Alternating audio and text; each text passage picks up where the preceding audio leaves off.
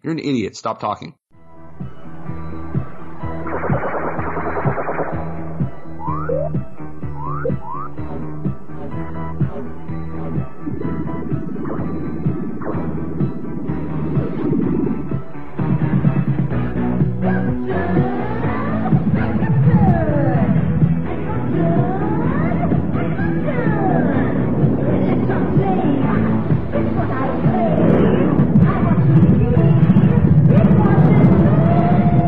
Radiodrome.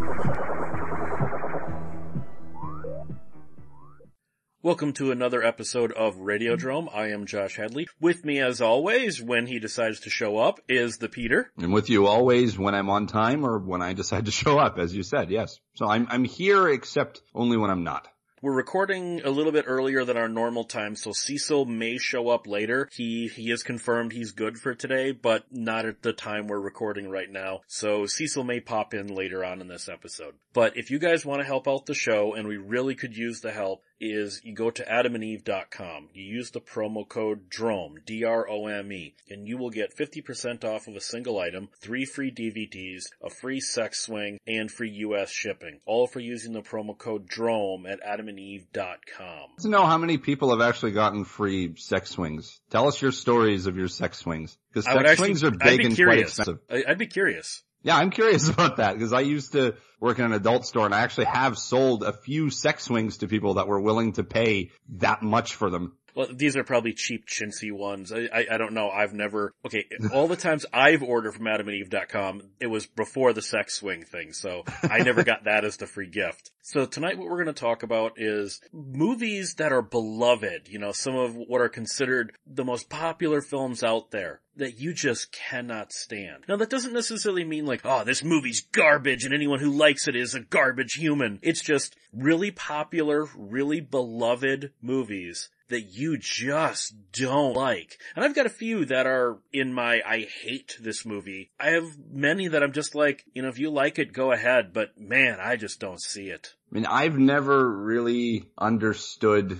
I guess for a lot of the, the Marvel movies, I'm kind of indifferent about. Like, I don't think they're necessarily bad, but I don't get why people are raving about, say, not even just say, not even like Black Panther, but even a lot of the ones that are like below average. Oh, Ant-Man was so good. I'm like, ah, I, I, I don't think I got more than forty minutes into that one. So I guess my first answer would be like the overall M C U. I just find, other than like a few standout films, I find it to be very overall meh. And I don't really understand why people tongue the anus of it every time any one of them come out. They're like, oh, it's amazing. Oh, Black Panther was the best movie ever. Oh, this, this Captain America was the best. Oh, this Iron Man was the best. They can't all be the best. Apparently, now, I am just going off the early review screenings for Captain Marvel, which is not out yet at the time we recorded this. It's probably average. No. They are claiming, and, and I, I'm putting huge quotes around this because I'm calling huge bullshit. Oh, they're yeah. saying, not only is it not, they're saying it's the best M C U movie, it's one of the greatest movies of all time. My God. I'm not it, joking.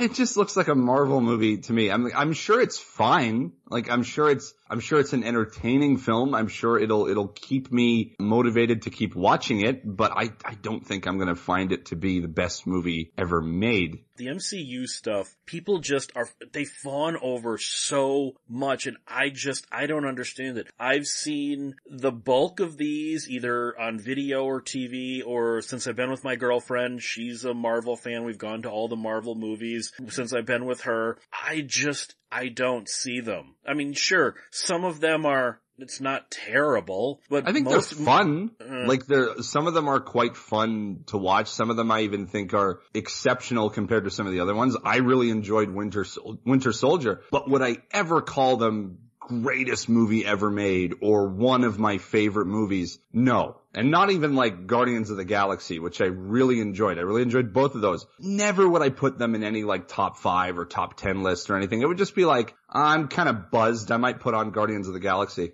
Now, see, to me, I, I was thinking more along the lines of what are considered, quote, classic films. Something like West Side Story or Sound of Music. I just don't get, I mean, I guess I can see for their time, if you grew up, you saw those movies in the theater, you're older, I can see how West Side Story and Sound of Music, I can see why, why those are important to you. Mm. I just cannot get into these at all in any conceivable way. It, it's sort of like, uh, like the Wizard of Oz. We all grew up watching Wizard of Oz every Thanksgiving.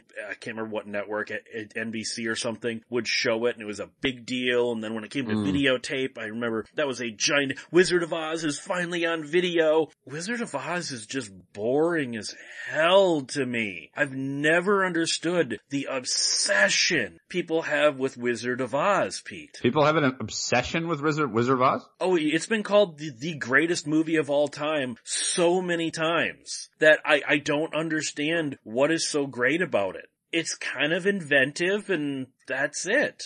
That's yeah, it. Yeah, for its, its time, certainly was. I th- I think, um, I mean, I think Wizard of Oz deserves its merits. I think it's a very, very colorful and, and captivating film. But again, not something I would call, like, a favorite movie. Ah, and this one, maybe I'll actually catch uh, flack for this one. I've always considered two thousand one: A Space Odyssey to be kind of overrated. Kind of. It's one of the worst movies I've ever sat through. It's one of the most pretentious pieces of crap. I hate two thousand one. This is one where I actually will fight with people going, you, your mind is made of bat guano if you think this is a good movie. There's no story. There's no characters. The movie is the definition of pretension. two thousand one: A Space Odyssey is one of the movies that pisses me off the most when I see on greatest films of all time lists. No. two thousand one blows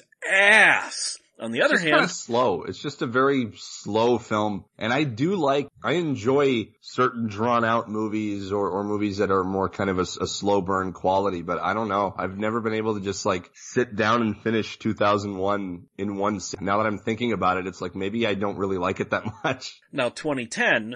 That's a great movie. I legitimately like twenty ten, The Year We Made Contact. twenty ten, The Year We Made Contact? The one with Roy Scheider and Helen Mirren and John Lithgow, the oh, sequel. I don't even know if I've seen that. Oh, you need to. It's very eighties because it was made in eighty-four. It's all about the Cold War, and Helen Mirren is a Russian captain mm. who's trying to get to the Discovery. So it's a very eighties movie, but right. not necessarily in a bad way, but in a you need to understand the context of when this movie was made way. There's also stuff like Lawrence of Arabia. I've only ever seen this movie once, and I think I was, I, I seem to remember struggling to stay awake. I never understood why Lawrence of Arabia is a cinematic classic, because it's boring as fuck, Pete. I've actually never sat down and watched that one. I never really had, had that much of an interest. L- let's go to the same year of Wizard of Oz. Gone with the Wind. I do not like this film. I saw it once when I was a kid, did not like it. And then a few years ago, I, I want to say T N T or something like that, showed it again, and I sat and watched it. I'm like, you know what? I should give this movie a chance as an adult. Oh my God. Ironically, frankly, my dear, I don't give a damn about this movie. Frankly, my dear, I don't give a shit.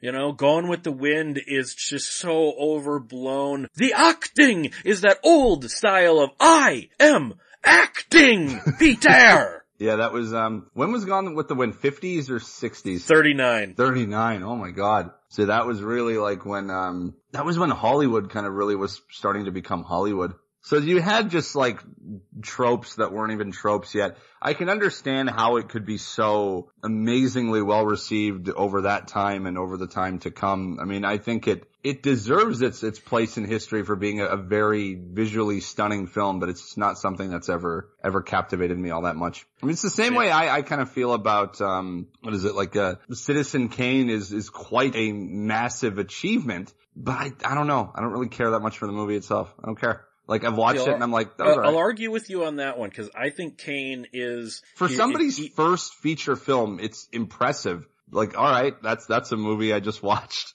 I can understand why people don't like Citizen Kane, and I don't blame them for not liking it. Because the story, if you're not getting into it, you're just not going to get into it. Mm. On the other hand, I think whether you're into the story or not, you just look at the visual style of the movie. It is one of the most beautiful black and white movies you will ever see in your life. Oh, it absolutely is. It's a really great looking film, especially for it being, especially for it being somebody's first film. Like, that being Orson Welles' first feature film is actually really impressive. But then you've also got stuff like Casablanca. I'd have never understood why this is... Well, first of all, I've never understood Humphrey, Humphrey Bogart. My dad used to love Bogey. I, so I had to sit through so many Humphrey Bogart movies. I don't understand Humphrey Bogart's draw. It's, okay, I'm of a different generation. Same thing with John Wayne. I think John Wayne is such a bleh actor. Ever. I've never understood why everyone, John Wayne, the Duke, the Duke, oh, it's John Wayne's class. Okay, it, he, first of all, he looks like he's barely awake in the movie at any given moment. People like John Wayne and Humphrey Bogart, I don't get. Casablanca, to me, okay, the story is kind of... It could be interesting with the Nazis, mm. and you have the resistance, and you have the bar where nobody has power, and it's fifty fifty, and blah, blah, blah. And it never coalesces to me. I think the movie's boring as sin. I, I think I only saw it once when I was like seven years old. There's nothing I can really, all I can recall from it is, I'm sure, what everybody else can recall that think they've actually seen the movie is the countless parodies of Casablanca. I think people have seen more parodies of that film than they have actually sat down and watched the entirety of the film. At least people of my generation and your generation. Agreed. Because whose well, favorite well, movie really, unless you're like eighty years old, is Casablanca. And that's not to say, exactly. oh, the old movies suck. Obviously not. Some of my, one of my second favorite film next to RoboCop is Cool Hand Luke, which is a sixties film. So obviously I appreciate older movies. I just, I don't know. Casablanca is just so schmaltzy, and it's so like, there's that like fifties mobster voice, like, oh my dear. It's, it's such like, as what you were saying, that like weird, that weird form of like nineteen thirties between nineteen fifties style of acting where I think it was that, that they didn't have, they weren't able to film as long as they could with, with, um, when, when cameras updated and they were able to shoot film for longer. I think they had to talk as like quickly as they could with enough, with as much enunciation as they could to pick up everything on the mic and to record everything as quickly as they can. So they had this way of speaking and erasing and throwing. It's like, it's so weird sounding. It's, it's like listening to somebody commentate like a Jake LaMotta, Sugar Ray Robinson fight. You're, you're, you're, you're expecting them to drop a, an advertisement for Pabst Blue Ribbon in the middle of their dialogue. It was less that and more this, you gotta remember, like, you know, when Wizard of Oz and Gone with the Wind and that came out, talkies were relatively new, sound film. Most of these people were used to, or, or the directors, silent. Less than the actors. They came from the silent era where you had to over-exaggerate your movements and, and the way you spoke so people could read your lips before the card came up. Yeah. And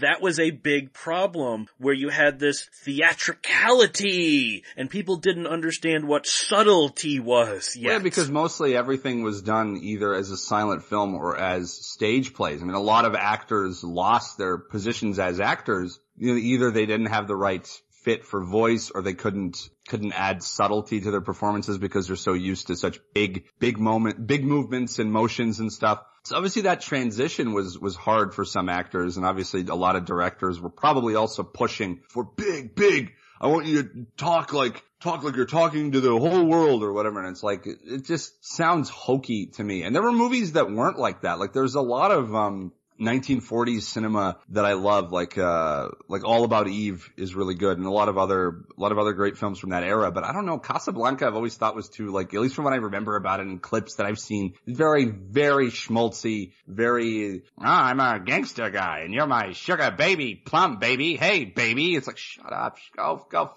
yourself. Get on that plane and, and go f yourself. And see, my, my I, I review want... of, of Casablanca. Casablanca, two thousand nineteen. Peter Gagich, get on a plane and go f yourself. And see, I want to say, I, it's not that I have a prejudice against old films. In fact, I love quite a few old films. Yes, there's genre pieces. Like, I, I love a lot of the Wells stuff. I love the Universal Monsters. Well, I would I put, think, like, I, I think them in, like, my top ten favorite films. Like, I love the original, you know, uh, Count, Count Orlok uh, Nosferatu silent film. Like, I think that's amazing. I think that's a marvel in cinema and still has more tension than a lot of recent horror films has. And I also think Them is one of the greatest monster movies ever made. Oh, hell yeah. Let's move into more recent. Now, more recent will be, you know, seventies and eighties. Look at stuff like Clockwork Orange. I just, now I've never read the novel. I, maybe this, by the time I saw Clockwork Orange, it had been built up too much. I'd read in the magazines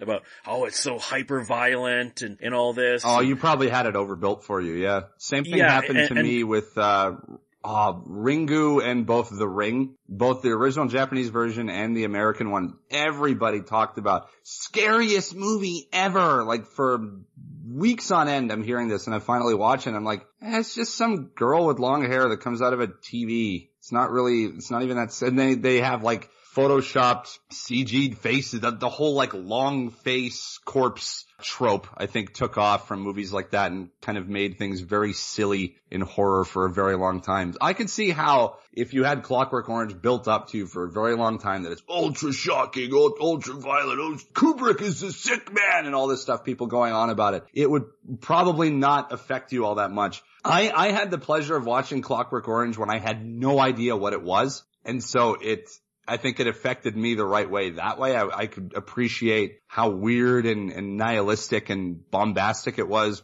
But I, I can see how, uh, how you would find it overrated. Like, like what were people, what were people trying to tell you about it in terms of like selling you on it? Well, I remember reading in all the magazines about how hyper-violent it was. Which it isn't and, even really. And, and, and how, how controversial it was and how, you know, it'd been banned in certain countries and all this. And then, you know, my dad was telling me how, how violent it was. And I, I can't remember, like, a Turner Classic Movie, something like that. It, it, it was a cable network that was showing it uncut. I must have been maybe ten, eleven years oh, old. Oh, no, and, that's the worst and, time you could be. Not, not because you're young, not because it would like traumatize you, but that's the worst age to be watching a movie that everybody has been telling you is super gory. Like, I think a lot of, a lot of kids, especially like younger boys, like ten, ten to twelve year old boys, if you tell them something is like, at least a lot of them do, at least for me, and maybe for you as well, cause I know I grew up on a lot of like slasher films and stuff. So when I would hear something is like super bloody and super gory, it's, oh, I gotta see this. I gotta see how messed up it is so I can show everybody how cool I am or whatever. So it's, I think,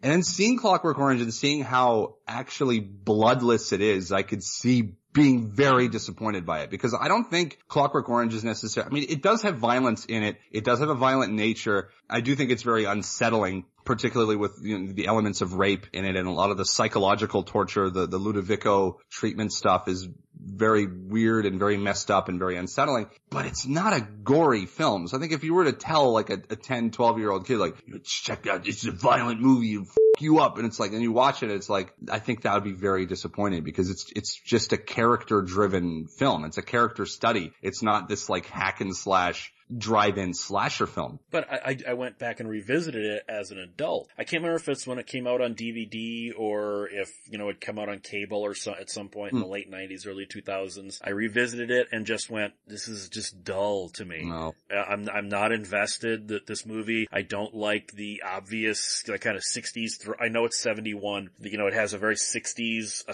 vi- visual aesthetic to well, it. Well, that's which, taken you know, kind intentional of, and, it's taken from the book because the book is meant to be sort of like a sixties-centric sort of future. And I, I just, I could never get into it. It, it it's, it's the same way that, like with It's a Wonderful Life, I hate that saccharine crap. I, you know, th- th- th- this had been called the greatest movie of all time to me my entire life, and I've seen it dozens of times. I've never enjoyed it once. What do you people see in It's a Wonderful Life? It, make, it gives you the will to live, man. eh. I've, I've never seen It's a Wonderful Life. I've only okay. seen the clips of it on uh, during Gremlins, which is a superior film. You heard it here, folks. Then, Gremlins is better than It's a Wonderful Life. It is. Now, now you have some other movies where I'm just ambivalent on. Like, I do not like, I've only seen the first two, but I'm not a Harry Potter guy. Everyone no, goes crazy over the Harry Potter. Potter. The only reason I saw the first two is I was working at a movie theater when those first two came out. I just, you know what, fine. You want to do your muggles and all this stuff? You do that. I'm not into Harry Potter at all, not even a little bit. The thing is, is that that's kind of fine. Like, I mean, I don't care either, but it's it's not something that's uh advertised to me. I think it has a certain demographic. It's sort of like it's like Star Wars and Lord of the Rings for people that that's not really their thing, so they want to do the wizards. And it literally has the same structural structural story base as Star Wars, as Lord of the Rings. I mean, Star Wars even has, like, I'm pretty sure it was built around the same sort of thing. The idea of this underdog hero, he's a little bit younger, he's a bit naive, he gets into this circle with with a, a plucky chick, somebody that's kind of either got powers or is a bit of a rogue, an old wise man, you know, all of this. This all culminates in all three of these things. In, in Lord of the Rings, all, the, the Tolkien, the Tolkien um, story realm in general. Star Wars, of course, follows the same thing, you know, Obi-Wan,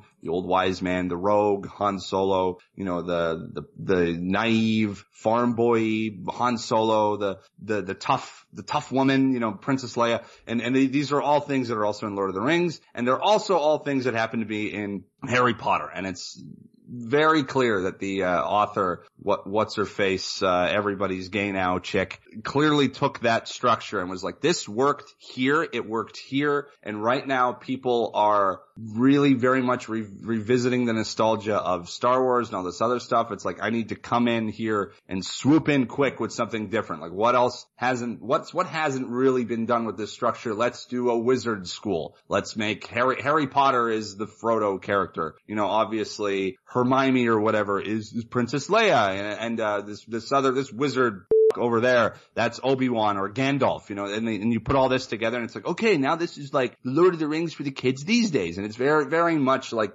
baseline character development and story structure of, of things that have already been done, but putting it in another setting. Me personally, I'm not into it. I've never been into it. And I've, I tried to read one of the books, couldn't do it. I've tried to watch the movies, couldn't do it, but I can see why people are into it because it's kind of like, It's kind of like their Star Wars or their Lord of the Rings, but I, I think that shit sucks, but that's just my opinion. Another one, and I, I'm not into Pixar movies, but Toy Story and Finding Nemo. Finding Nemo, I agree I, with you with. Toy Story, I will fight you tooth and nail. Toy Story is a beautiful film. I've never seen the sequels because Toy Story, to me, was a slog. Really? My, my, my ex-wife uh, rented it when it like first came out and I was just like, oh my God, I just so, I don't care. I feel like with Toy Story, maybe you need to see it when you're a kid. I don't know if, if somebody that's already an adult can appreciate Toy Story. Especially, I'm, I mean, I would right now recommend you never watch two or three either because it, it really caters to the people who grew up with, with the first one. I think Toy Story only works if you're kind of younger or a kid and you can sort of resonate with that in some way. So I don't, three especially you wouldn't get. You'd probably be booing viciously at the screen. I can kind of see why it, it's something that doesn't resonate with you. Like I think I would feel a bit, a bit weird seeing Toy Story for the first time if I was like whatever age you were, twenty, mid, mid twenties or early thirties or whatever. But Finding Nemo, I get. I do find, even as somebody, like I enjoy quite a few of the Pixar films. The only ones I don't really like are Cars and I don't like Finding Nemo and I never, never bothered to watch Finding Dory because I, I found that character deeply irritating. So that one I can agree with. I think that's a really overrated movie and I don't understand why everybody loves that one so much. I think, I think Finding Nemo is like low tier, lowest of the tier Disney Pixar. Okay, let's go into then more of the exploitative sort of realm. Now, it, it's still big budget, but exploitative like, like Inception. Inception, okay. Okay, first of all, everyone knows I despise Christopher Nolan. W- who knows? Maybe one of these days the guy will surprise me and I'll go, you know what? That is a great Christopher Nolan movie. Hasn't happened yet, and I doubt it's going to. But Inception, maybe the fact that, again, this was built up, everybody, greatest movie of all time, most original concept of all time, oh my God, Christopher Nolan's done it again, blah, blah, blah. And I went in, I rented it. What's the big deal? I've seen this. Th- this is a million different pieces of other sci-fi stories thrown into one movie. It's basically, what it takes is a bit the of, big deal? It takes some, like, Total Recall. It takes, like, a, a bunch of other stuff. It could almost be, like, a sort of Philip Dick sort of story, like are you dreaming, are you are you awake? This has been done millions and millions of times. There's nothing really original about it. Yeah, it's it's like he took a piece of this Philip K. Dick story, a piece of this Harlan Ellison yeah. story, a piece of this Ray Bradbury story, and we we put them all in a blender, and now I'm a genius. That's absolutely what it is. It's those three those three authors taking key elements from some of their stories and making, making Inception. Now I find, I think Inception is a very entertaining movie, but anybody who says it's like the smartest thing ever made and, ooh, what does the ending mean? And like all this ridiculous shit, it's just schmaltz. It's action schmaltz. It's this guy, am I awake? Am I asleep? The Matrix did this and it did it better. The Matrix, in my opinion, still holds up better than Inception does. Inception has aged worse than The Matrix, which is like the nineties of nineties movies with, with like techno music and kung fu fighting.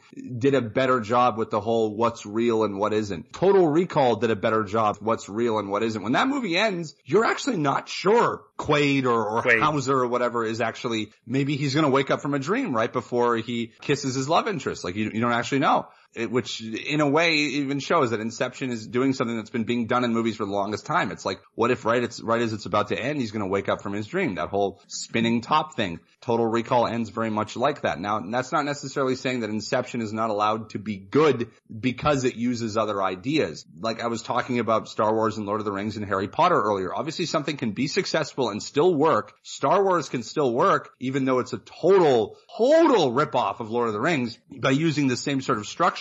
As long as you do something interesting and memorable with it, it works. You're bringing it to a new generation, much like how Harry Potter did for people that are younger than I am or about my age. I think I am pretty much the Harry Potter generation. Even though I wasn't, I'm not into it personally, I understand why people would be into it. With Inception's whole thing is people saying this is so, that's, that's the problem. Therein lies the problem. Everybody thinks this is original. No one's ever done anything like this. This is the most original thing ever. And it's not. It's been done so many times, time and time again. This is your typical sci-fi story that's been being written since the, the fifties. Like this is some very, very atypical sci-fi, what's real, what isn't kind of stuff. And while the movie is done well, I think it's cast is on point, very well paced, very entertaining, but it's dumb. It's a dumb, dumb film. There's nothing really that smart about it. And I think that's something that bothers me about Christopher Nolan more than anything else about him, is that everybody has this inherent idea that he's like the smartest filmmaker ever. Oh, he's so deep, and he's so not really. He really, shit. really isn't. He's just kind of like, like I think his Dark Knight trilogy is well done, his like Batman movies, but he's just trying to make Batman as a Michael Mann film. Because on my list, I also have Interstellar, The Dark Knight, and Memento. I hate all of these movies. I mean, Memento is literally just a crime thriller, but it's told backwards. Ooh, Christopher Nolan is the most original guy ever. By the way, T V shows like China Beach had already done that whole thing on television, but that doesn't count. Christopher Nolan's a fucking genius. Obviously, Pulp you know? Fiction as well is pretty much a story told backwards. Well, Pulp Fiction I have on my list for a different reason. We'll get into that in a minute. Just think it's like overrated. You, you look at like Interstellar. Remember when this came out, there were people that would just go and see it again and again. They're like, they would make their whole day seeing Interstellar four times and then go back the next day. It was the most immersive movie I've ever seen, man. It it was like a smart avatar, man. My God. Smart you know, avatar? If, if, if you want to... If Hollywood, Hollywood needs, Hollywood and viewers need to stop sucking Christopher Nolan's dick. This man is not some great artist. He is just somebody who is picking up pieces of everyone else's work and doing them a little bit differently, and everyone's going, he's a fucking genius! Where were these I mean, people when, um... Dude, where, Pete, where, where were I've seen him compared to, I've seen him compared to Orson Welles, oh, and I'm going, no. Shut the f*** up. Oh man. What's funny is like bringing up this whole idea that he takes like different parts from different things and puts them together and kind of does them his own way. Where are these people that are praising him when, when Bruno Mattei was doing this shit? Like what is he? He's, he's a Hollywood Bruno Mattei. And yet he's considered a genius. And like I hate his Batman being, movies. There's nothing wrong with being a Bruno Mattei. I mean, some of my favorite movies, at least in terms of like top twenty favorite sort of cheesy movies or whatever to watch, I, lo- I love Bruno Mattei's library. But to, to see someone else doing the same thing, and just because they're Hollywood claiming originality, puts a bit of a stain on my opinion of of Christopher Nolan. Like I will fully acknowledge that he's a good filmmaker, that he's good at what he does, that he makes entertaining movies, but he's not original. My favorite critique, I, I forget, this was in a YouTube, not necessarily a critique, it's sort of a parody, sort of making fun of him. It was from a, on a YouTube channel I go to occasionally called Monkey and Apple. They do like parodies of um like making behind the scenes stuff for movies. Like they'll they'll take the little featurettes or whatever and they'll do like kind of skit based on it. And they did one for, I think, Dark Knight Rises. They they have a character who's like the brother of Christopher Nolan, and he's just like, I don't understand why people love love my brother so much. I mean, all, all this guy bases his whole career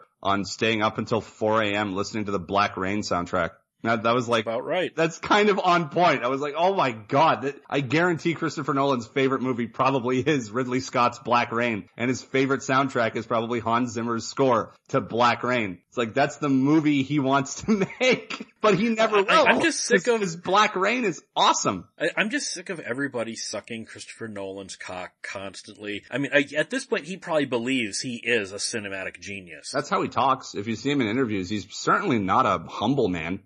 But then, okay, I mentioned Pulp Fiction. Pulp Fiction, well, I, now I haven't seen every single thing Tarantino's done. I've never seen Inglourious Bastards, so that's the one Tarantino movie I cannot comment on. Pulp Fiction is considered his greatest movie. Everybody, Pulp Fiction, Pulp Fiction. Remember how big this was in ninety-four when it came out? It was very big. Like, like you couldn't, I know. Um, you couldn't change the channel without hearing that, like, you know, the, the music that they used in the, the opening score. That would be on like every other channel. But, but here's my thing. I've never liked this movie. Now, I love Reservoir Dogs. I love Jackie Brown. I like Kill Bill Volume one. I, th- I thought Hateful Eight was decent. I thought Django Unchained was pretty good. I've never understood the love for Pulp Fiction. Really? The movie is, I think it's his worst movie. I, again, leaving Inglourious Bastards out since I haven't seen that, I do not like it. I don't like the way it's structured. I don't like the way it's shot. I, I don't like the characters. The dialogue seems clunky, even for a Tarantino movie. I do not like Pulp Fiction. I've never liked this movie. Fair enough, I guess. I mean, it might just be the overexposure of it. Like when we ask somebody, it is kind of sad. I think if you ask a lot of people, you know, what's your favorite uh, cult film? What's your favorite sort of, you know, underrated movie? And they'll be like, oh, I really like Pulp Fiction. It's like, it's not underrated. It's, it's, Nor is o- it a cult it's film. Overrated, if any. How, how is Pulp Fiction a cult film? Like, because it's like cult status. Do you even know what that means? But like, it's, it's ridiculous. Some people have no idea what they're talking about. Like ground, I like grindhouse movies. Oh, do you? So you like watching two movies, like doing double features? No, like, like a grindhouse movie. You're an idiot. Stop talking. Just like we said with Pulp Fiction, you know, this movie was everywhere when it came out. And, and that sometimes happens with movies that people forget about later. Like, mm. I remember both Big and Missus Doubtfire were like that. You couldn't escape these movies when they came out. They were everywhere. Parodies everywhere, the promos, everybody was talking about these movies. I hate Big. I hate Missus Doubtfire. Oh, Missus These Doubtfire is terrible. Great. I love Missus Doubtfire. I, you know what? Even Big's not bad. I mean, I'm not even that, that big of a fan of, um, what's his face? Tom Hanks, most boring face in all of Hollywood. I, I think Big is kind of endearing. With Missus Doubtfire, it might be because I grew up with it, but I mean, I revisited it recently and it's, it didn't,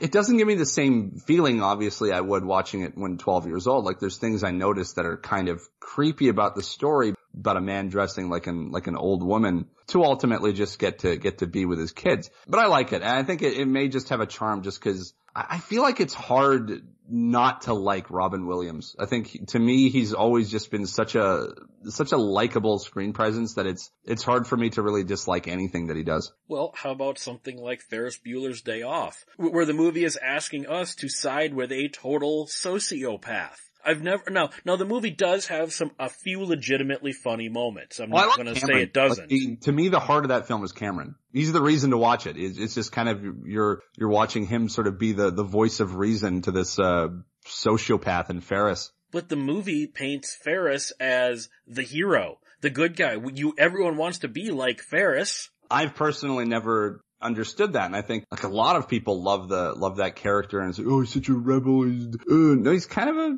sociopath. He, it seems like that uh, Ferris Bueller's Day Off could almost act as a as a prequel to like American Psycho. It's like it's the young days of, of Patrick Bateman. Exactly. Okay, how about something like Trainspotting or Swingers? Dude, I just, I cannot get into these movies at all. I have nothing, no. I know Trainspotting two was a thing that recently happened, and I went, I hate the first film, so why the f*** do I care about a sequel? um, Trainspotting, all I remember of, of that one is it's the Ewan McGregor crawls out of a toilet movie. Which one was Swingers? Swingers was the one with, uh, what's his face from Iron the, Man. Is that the World War Two one with, with the kids? No, no. Trying to do like swing music and it's illegal? Or is that Swing Kids? I think that's Swing Kids. I've never seen that one. I've no. heard like all this great stuff about it, and like I like Jon Favreau and I do actually like Vince Vaughn, but I've never seen the movie. Un- unlike you, I like Vince Vaughn, so yeah. maybe I'll enjoy it. Well, let's go to one of the most misunderstood movies of all time. I recently, by recently I mean like a year, year and a half ago, rewatched Scarface for one of the first, the nineteen eighty-three Scarface for one of the first times since I was a kid. Why is this movie such a classic? There's next to no story. The characters don't evolve at all, really. The dialogue is terrible. They never cover how time passes. All of a sudden, it's like, wait a minute, we're in the eighties now? We were just in the seventies. You're not even going to tell me ten years just passed? Oh, he has a kid now, so I'm supposed to just figure out time passed. And what is it about Scarface that everybody loves? And every stupid gangsta out there forgets the last ten minutes of, I want to be like Tony Montana, man. Uh, you do remember how the movie ends, right? Um, I think, um, I think you're being a little hard on Scarface. I do think it's a great character study film. You saying that there's no point is kind of bullshit in my opinion, because the whole point is that he, he doesn't learn. You know, he, he gets crushed under the, the weight of his own power trip by the end of that film. He decides to play by his own rules and he pays for it. That's, that's the whole, the whole point of the film is getting crushed by your own excess, which is what's annoying about these like rapper types that base their whole ideology on Scarface. It's like they don't understand that this whole, the world is yours mentality is ultimately what becomes your downfall. I'm going to talk about a movie Cecil's taken me to task many times for. I hate nineteen eighties The Shining. I've never understood the love of this movie. I hate you, this film, Pete. Do you just not like uh, Kubrick very much? I think Full Metal Jacket is amazing. Oh, Full Metal Jacket's great. He has made, he's a great, I think he's got some really good films that he's directed, even if I don't like some of them. Barry Lyndon is on this list too. I mm. hate that movie. I, I do, do that, that movie's a sleeping pill, the same as The English Patient. But I've still never seen that. but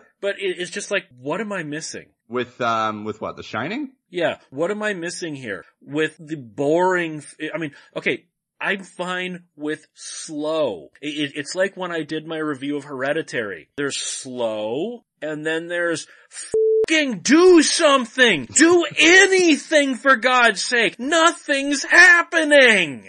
Um, for me, Shining is almost eighty percent mood, and I think it does it effectively, and I think, I think that doesn't necessarily mean everybody is going to feel the same way about it. I, I can see how you might find it boring or how somebody else might find it boring. I, I think The Shining is a, is a perfectly fine film. I personally feel like Full Metal Jacket is Kubrick's best film, but I can definitely sit down and, and enjoy The Shining quite a bit. I think almost entirely for just Jack Nicholson's psychotic performance, or at least the way he gets more and more crazy throughout the film and um starts seeing more more weird stuff in the hotel and the the spirits start possessing him more. I, I think that's what I enjoy, is just the slow progression into his madness, but I, I can see why people would would find it kind of boring too. Like, I'm not going to judge. What about Scorsese, Taxi Driver? I, again, this is sort of like with... You don't Clockwork like Taxi Orange. Driver? I did not. Th- th- but this is in the same category as, as Clockwork Orange. I had been, I, you know, I'd read about it in all the magazines, and then my dad was telling me about it, and I don't remember if we rented it or if it was on cable, but I sat down with my dad and watched it, and I was like,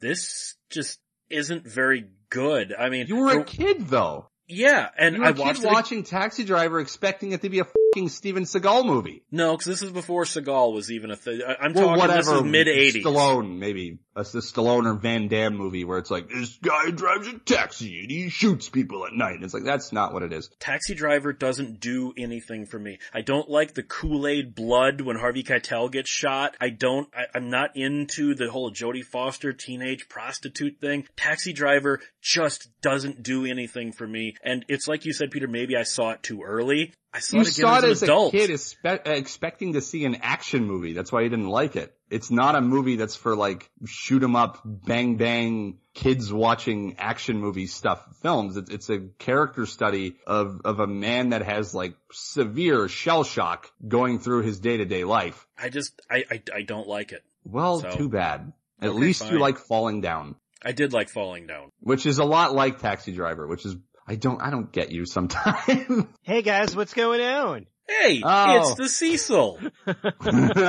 He popped in. I, I, I, I mentioned that you might show up later. On a normal day, uh, I would only be a little bit late, but today I'm really late. Oh, who cares? We're talking, we're talking about movies that, beloved movies that you do not like. And you're also wrong about uh, Taxi Driver and many other things. I'm not saying you're not right, but oh, okay, then how about something like The Beloved When Harry Met Sally, which I despise. Well, which one was that? That's Billy, Billy, Billy Crystal, Crystal and, and Meg Ryan. The, um, the, uh, I'll have what she's having. Yeah, Ugh. but that, that movie's not marketed to me. Yeah, it's, it's okay. Like, there's a couple of moments in there. Like, I mean, it's a sweet little love story. Out yeah. of all of the rom-coms, it's one of the most passable. I'd rather it, watch that than a lot of the other ones, but I still just probably wouldn't watch it anyway. Like, I don't find it, like, offensively bad. I can understand why people like it. It's just kind of a schmaltzy little slice of life love story. It's just of, of all, like, the, I, I mean, that would be like getting mad a girl doesn't like a movie like Gladiator. Like, well, there's too, there's too much action. There's too, well, again, it's not really a movie that's aimed at you. So I actually something... have Gladiator on my list. I don't like Gladiator. Oh, I hate f- you. I saw that in the theater in two thousand and I hated it. And I've hated it ever since. And there's all these people that are one of the best movies of the two thousand, blah, blah. Oh my God. I, I wanted to just poke my eyes out in the theater. This movie was so bad. Uh, Why? You, you stink. What about when you, you start not liking a movie you used to like because of massive overexposure, like Shawshank Redemption? I actually think is a, is quite a good film. I don't think I can ever sit through that movie again after how T N T just drug it into the dirt. And it was like, okay, I think I've seen Shawshank Redemption literally five hundred times at this point. I can't well, ever sit through this movie again, ever. That's, that's not the fault of the movie, though. Yeah, why would you no, just sit through like, it why, over and yeah, over again? Yeah, like why wouldn't you just do something else? Why would odd. you? Why would you watch it? Why would you watch it? Uh, repeatedly and then get mad at them showing it repeatedly. It, it's the same thing with how H B O in the eighties was called, hey, Beastmaster's on. You know, oh. I saw Beastmaster hundreds of times on H B O. Did well, you get sick of Beastmaster? For a while, yeah. Well, then don't watch Beastmaster a hundred times in one week then. Yeah, I mean, there's a difference between, like, being tired of something, like, oh, I don't, like, there's a lot of music I can't listen to again, there's a lot of movies that I can't watch anytime soon, but I don't fault the movie for it, I'm just like, you know what, I just need to give that a rest, and I'll watch it, and like, or listen to it in, like, a decade or so. Yeah. You know, it's just, it's not, it's not that the movie got bad, or, or it ruined the, the movie for you, it's just that, like, you overexposed yourself to it. Because really, there's no, there's no excuse for that. Like, if if you sat down and watched it over and over again, that's on you. They didn't turn it on and leave it on in your house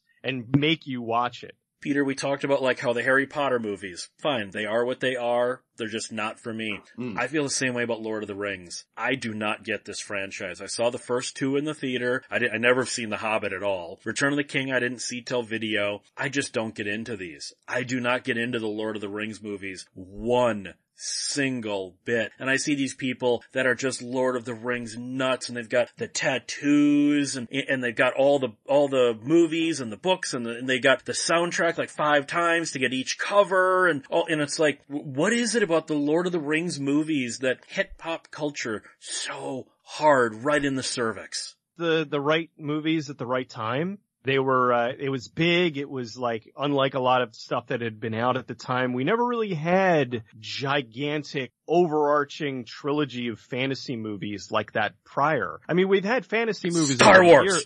No, that's, that is like space, you know, stuff. This is like, we're talking, when I say fantasy, I'm talking, you know, swords and sorcery and stuff. And I know Star Wars, oh, it's laser swords and, and space wizardry, but it's still different. What I'm saying is that we hadn't had that kind of high fantasy, if you want to put it, done before. We had singular movies done over the years, but we never had this thing, and especially because of the property that it's based off of. There's a lot of people that are very passionate about it, and I felt that uh, they did a tremendous job of adapting the series. They made it accessible to new fans as well as a way to appeal to the people that have been fans of it for decades. And it's just good. I mean, the cast was on point. The effects were, were great. Uh, the directing was, was great. Like, everything about it really just gelled together. And, uh, I think it deserves all the praise that it gets.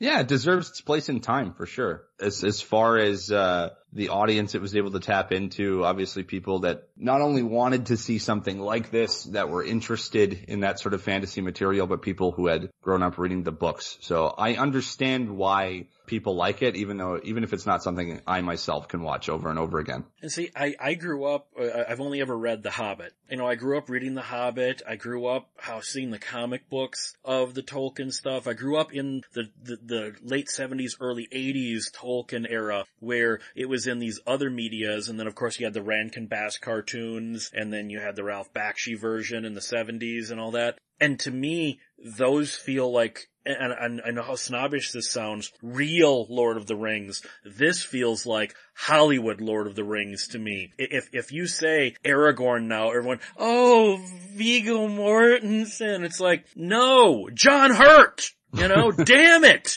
I, I don't like, in a way, no, this is not Peter Jackson's fault. You have a problem with Viggo Mortensen? No, just I don't think he was right for Aragorn. Yeah, he was. Yeah, he was. Perfect as like a rogue type. What's wrong with you? I, I, I and, uh, no, what I'm about to say is not... You think John Hurt would make a good, like, swashbuckling rogue type? His f***ing wrist he would was. He, he, he was! He was Aragorn in the Bakshi movie. As a voice, but can as you a... really picture him having the physicality to play a character like that? I mean, maybe really, in like nineteen eighty, even, maybe even in the late seventies. Yeah, yeah, even... Couldn't do it. Eh, no, I don't think so. He'd lift but... up his sword and be like, oh dear, oh no.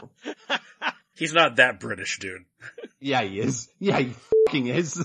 But, okay, now what I'm about to say is not Peter Jackson's fault, but I think in a way his movies co-opted what Tolkien is supposed to look like and sound like and feel like, to the point where if you go and read the books now, you have the Peter Jackson versions in your head. You're not picturing the books the way they were when I read them, when you didn't have this preconceived notion. This is not Jackson's fault, but I think the movies were so popular and so ingrained in pop culture, they actually co-opted what Lord of the Rings was. Well, unfortunately, it kind of did, yeah, just simply on the grounds that it did really well. So people are going to associate it with that. A lot of in the same way that the, like the nineties Batman cartoon was so popular and people became so, so, fell so much in love with, um, Kevin Conroy's voice, and obviously with Mark Hamill's voice as the Joker as well. So there's a lot of people, myself included, if I read a Batman comic, I hear Mark Hamill, I hear Kevin Conroy. Um, that just happens. If, if a form of media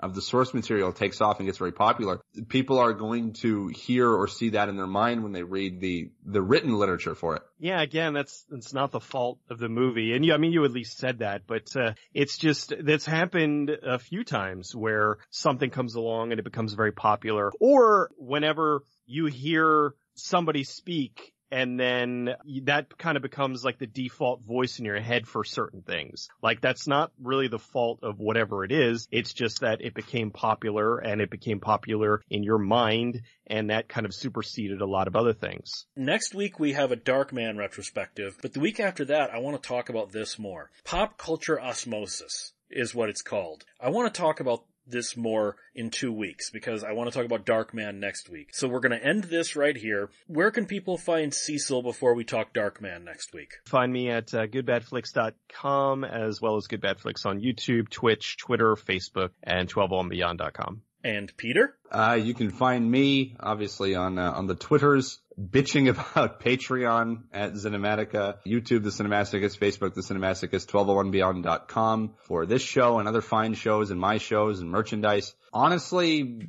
probably not on Patreon at Cinematica for much longer. If you would prefer, and I would prefer, if you wish to support me, support me on PayPal. All of that information is both on my videos. Uh, I'm trying to provide it wherever I can, be it on Twitter, on Facebook. I provide it on YouTube as well, because Patreon is dog shit. It's still mine, I don't know, uh, with Josh and Cecil, but me, it's still only fifty percent processed. And it is now the third of the month. So Patreon, with every, from hell's heart, I stab at thee. You. on that note, we want to hear what you guys think. Movies that are just beloved by you, by the public, that you do not like. You can contact us with that at twelve oh one beyond at gmail dot com. You can go to twelve oh one beyond dot com to get some t-shirts and stuff. We have a Patreon, and we could really use the help. So use that, use the Adam and Eve codes, but otherwise, keep one foot in the gutter, one fist in the gold. Have a good night.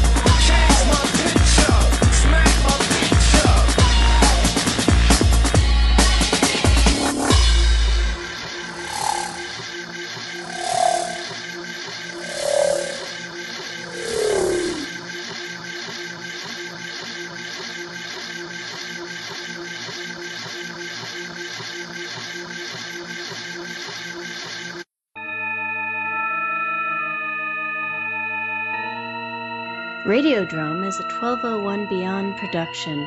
Find it and other great content at twelve oh one beyond dot com.